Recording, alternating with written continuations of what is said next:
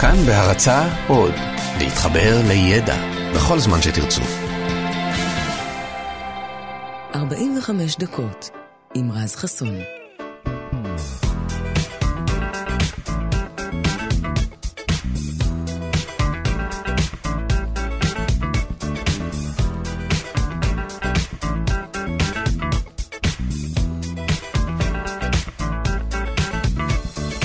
בוקר טוב לכם, כאן תרבות, 16 דקות אחרי השעה 6, אנחנו כבר ביום שני של השבוע הזה, שאגב הבטוח, הבטיחו שיהיו כבר, אה, שיהיה כבר חורפי לגמרי.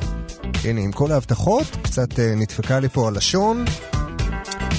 אז זהו, אמרו שירד גשם ושיהיו רוחות, ואני לא יודע מה איתכם, אבל אני הגעתי לפה לפני כמה? לפני שלושת רבעי שעה בערך?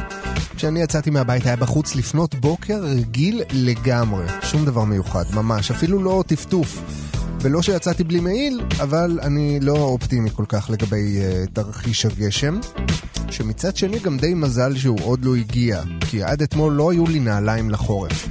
אני לא חולה כל כך על uh, מגפיים, אני לא מת על זה, uh, אבל בחורף צריך, ובגלל שלא היו לי כאלה הרבה זמן, אז uh, הלכתי לקנות זוג, וזה אולי הדבר הכי שנוא עליי חוץ מלקנות בגדים, לקנות נעליים. עד שאני מוצא נעליים שאני אוהב, ועד שאשתי מאשרת לי שהן בכלל ראויות למלבוש אדם, אז מגיע השלב שבו אני צריך להבין אם הנעליים באמת נוחות לי, או לא באמת נוחות לי. וזה לא קל לעלות על זה, ממש לא קל. כמה פעמים נעלתם בחנות נעליים נעליים שהיו בדיוק במידה והכל היה טוב, ורק כשהלכתם איתן אה, בדרך הביתה נניח התברר לכם שהן בעצם לא כאלה נוחות. פתאום לוחץ בצד ופתאום תוך כדי הליכה הבעונות מתנגשות בסוליה הקדמית ו... אבל זהו, כבר קניתם אותן, כבר נעלתם אותן ואתם תקועים איתן עד סוף העונה או עד uh, סוף השנה ואין מה לעשות. אז הבעיה הזאת עם נעליים הייתה קיימת מאז ומתמיד, לא נולד בהיסטוריה המוכר שידע להגיד באופן ודאי שהנעליים בדיוק במידה ושהכול בסדר ושאפשר להישאר איתן בכיף. אז לכן כשהטכנולוגיה התקדמה, ואז הגיעה טכנולוגיית הרנטגן והיא הומצאה, אה, לא מפתיע לגלות שדווקא חנויות הנעליים הסתערו על הפיתוח המופלא הזה. כי מה יותר מופלא ממכשיר שמאפשר לראות דרך דברים? Hmm? אז אם הייתם נכנסים לחנות נעליים בארצות הברית של שנות ה-40 למשל, הייתם מוצאים כמעט בכל אחת מהן אה, ארונית קטנה, עם דלת קדמית קטנה, שהייתה בעצם מכונת רנטגן קומפקטית לכפות רגליים. לקוחות שהיו מודדים נעל היו עומדים בתור למכונה, כמו שהיום עומדים בתורים לחדרי הלבשה בחנויות. ופשוט עושים צילום רנטגן כדי לבדוק אם ועד כמה שפת הנעל רחוקה מקצה הבהונות. אז עם הזמן העניין הזה הפך להיות משהו ממש אקסקלוסיבי, כאילו סוג של אה, גימי כזה, רק חנויות נעליים נחשבות באמת יכלו להרשות לעצמן אה, מכונת רנטגן כזו שבודקת... אה, רגליים של לקוחות, ולקוחות באמת התלהבו. אנשים הגיעו לחנויות נעליים, למרות שכבר היו להם נעליים, רק כדי להשתתף במופע הקסמים הזה ולראות את העצמות של הרגליים שלהם דרך הנעל. אבל כמו בכל טכנולוגיה חדשה, אה, גם אה, בטכנולוגיית הרנטגן, שהייתה אז בחיתולים, לא כל כך ידעו אה, מה הנזקים. כל תקנוני הקרינה המחמירים לא ממש היו אז. אף אחד לא חשב שהטריק הזה בכלל מסוכן. אז אף אחד בחנות, בטח שלא מוכרי הנעליים, לא לבש ביגוד מגן. ככה שיצא שבכל מדידה, המוכר, החנות ובכלל כל מי שהיה שם בסביבה באותו רגע, שזה לא מעט אנשים, הופצצו בכמויות אדירות של קרינה. והסכנה הגדולה התגלתה רק עשור אחר כך, בשנות החמישים, וכשזה קרה המדינה באמת הוציאה הנחיה לאומית בהולה וגורפת לפנות את כל מכונות הרנטגן מחנויות הנעליים ולהשמיד אותן. אה, פה ושם נשארו כמה מכונות מהתקופה ההיא שנחשבות היום לפריטי אספנות יוקרתיים, אתם תראו אותם אצל אספנים פה ושם, אולי אפילו בחנויות נעליים כמובן שהן כבר לא שמישות, ועכשיו זה לגמרי לגמרי אה, לטובת הגימיק. אז טוב, כנראה שלעולם לא תהיה טכנולוגיה אה, שתוכל להגיד לנו מה מצב הנעליים. האם הן נוחות, באמת, או רק נדמה לנו. אז נחשוב על זה עוד קצת. אה, יש לנו עוד 40 דקות לפנינו, עם מוזיקה שערך לנו גדי לבנה, אלון מקלר מקלרפור, טכנאי השידור, ירדן מרציאנו על התוכן, לי קוראים רז חסון, ואנחנו פותחים שעון. 45 דקות יוצאות לדרך. אז אנחנו כאן עד לשעה 7, עם מוזיקה ועוד דברים מעניינים. Don't you know? האזנה טובה. Don't you know talking about a revolution. It sounds like a whisper while they're standing in the welfare lines, crying at the doorsteps of those armies of salvation, wasting time in the unemployment line.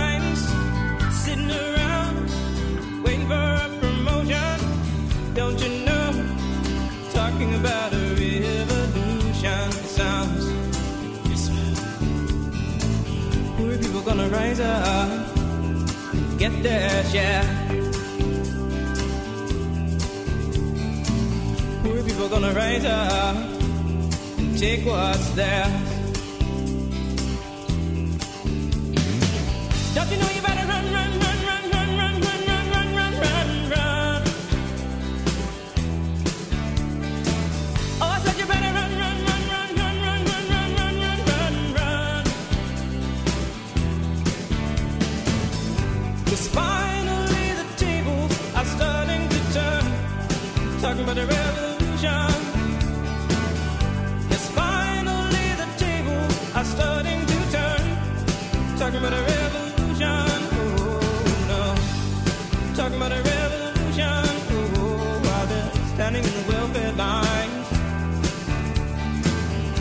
The to of themselves, armies of salvation, wasting time.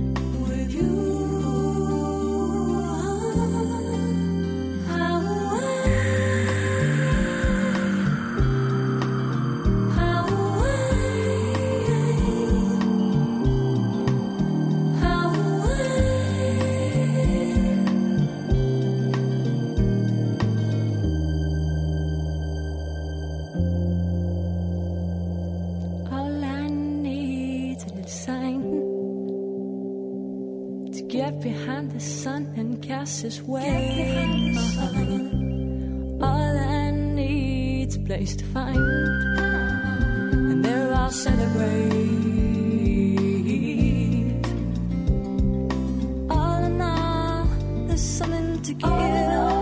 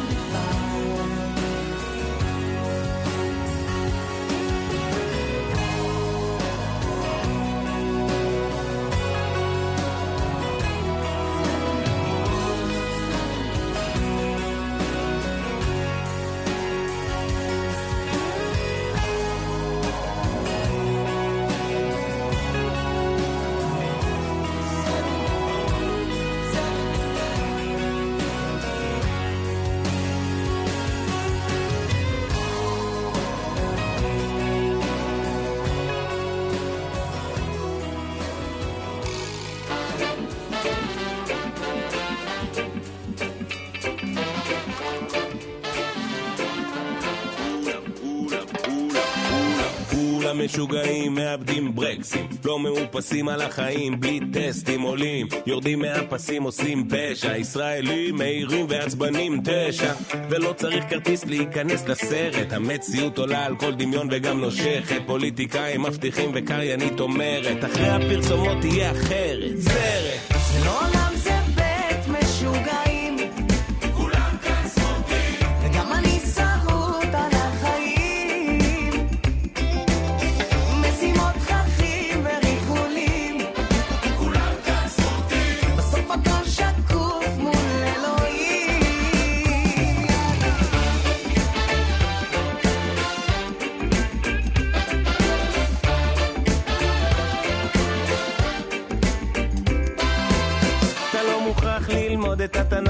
לדעת שאסור לרצוח.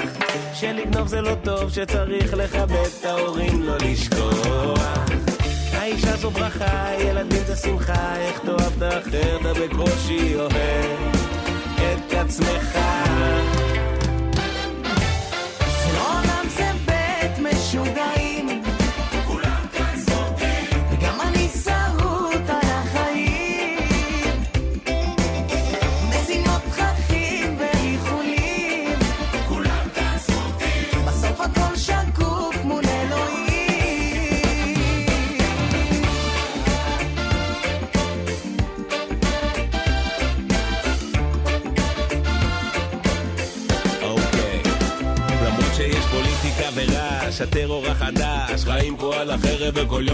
מלחמה, שחיתויות בצמרת, אדמה בוערת, והכבאיות רובן מקום המדינה. אז פותח את העיניים ומבין את המצב לבד. ישראלים אנחנו שבט אחד, ולמרות המחלוקות האמונה בליבי לעד, שעוד נחזיר לפה את האור שעבר.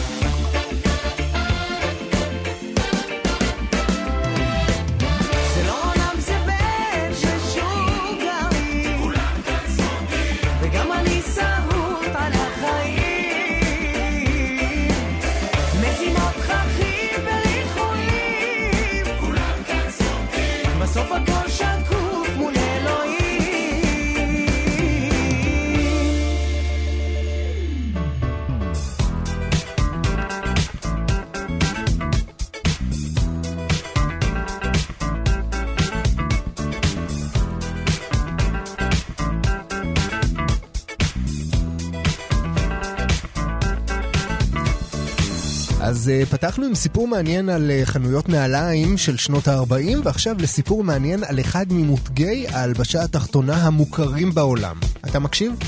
תקשיב טוב.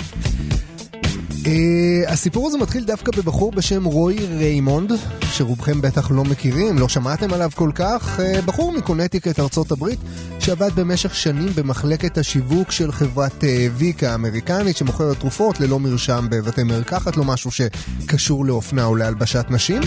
אבל יום אחד בדרך הביתה, רוי חלף על פני חלון ראווה של חנות לבני נשים, וראה את הבובות עומדות שם עם הביריות והבייבי דול, ואמר וואלה, אולי אני אקנה לאשתי איזה משהו סקסי ללבוש.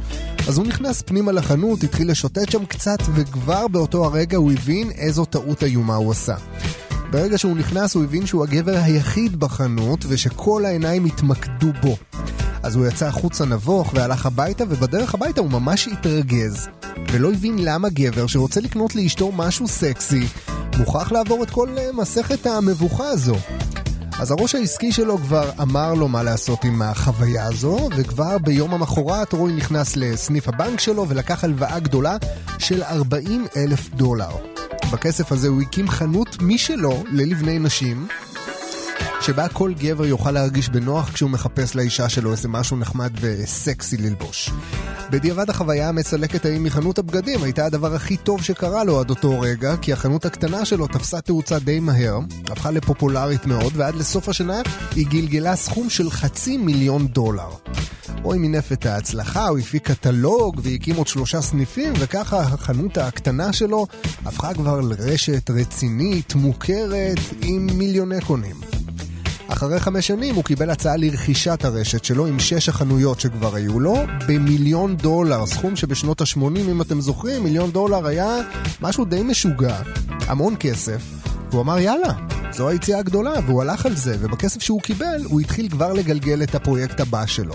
רשת חנויות בגדים, שבה הוא השקיע את רוב הכספים מהעסקה ההיא, והוא עשה בדיוק מה שהוא עשה עם הרשת הראשונה. אבל בעסקים, כמו בעסקים, מה לעשות, לא הכל שבלונה, ומה שמתאים לעסק אחד לא בהכרח מתאים לעסק אחר. והפרויקט החדש שלו לא ממש אה, שגשג, הוא אפילו התחיל לצבור הפסדים, עד ששנתיים אחר כך הוא כבר הגיע לפשיטת רגל גמורה. לגבי העסק הראשון שלו, אז שווי הרשת אה, שהוא הקים, רשת ההלבשה התחתונה היא, עד לסוף שנות ה-80, תחילת אה, שנות ה-90, השווי שלה הגיע כבר למיליארד דולר. ורוי כנראה זה היה כבר גדול עליו העניין הזה, והוא הלך וזרק את עצמו מגשר. אז יותר מדי לא יצא ממנו, חוץ מחנות הבגדים, רשת האופנה הבינלאומית היום שנקראת ויקטוריה סיקרט, שעד היום נושאת את הסיפור העגום הזה.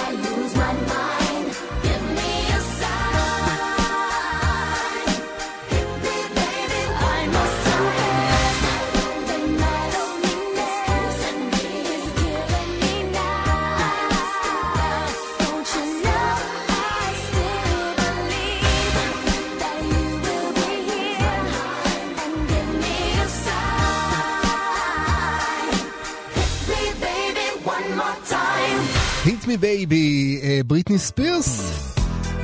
אז אה, אלון מקלר פה טוען שאני מאחר את האווירה עם אה, עובדות אה, פסימיות, קצת מורבידיות, אבל אה, מה, מה לעשות, זה הסיפור שלו, זה הסיפור של מייסד ויקטוריה סיקרט.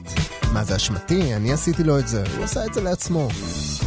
אבל יש עוד הרבה דברים אה, משמחים, יש הרבה עובדות אופטימיות, והנה אחת מהן. נתחיל מזה שכשאנשים יורדים מהארץ בעקבות המילקי, מה אתה מחייך?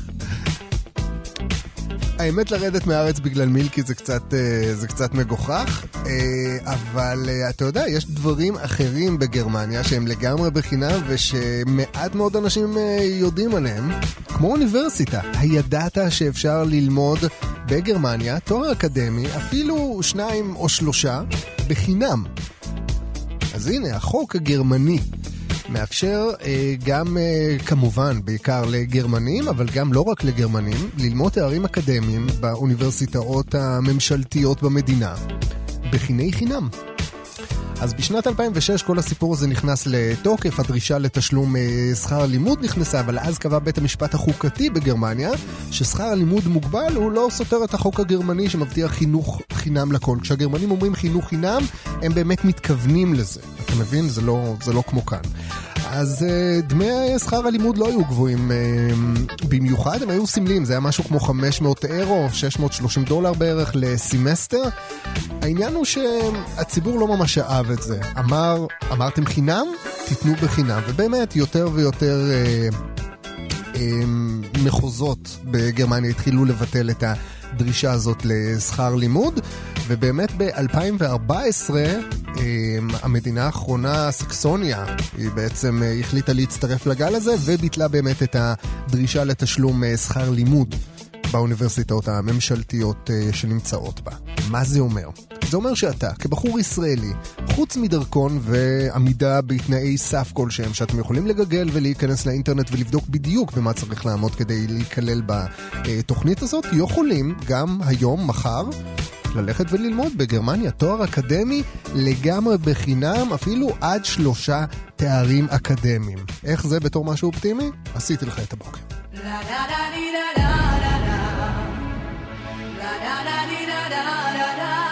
אז הנה, אני לא אפריע לכם ללכת אה, לרשום את עצמכם, להוציא מסמכי בגרויות מהבוידם.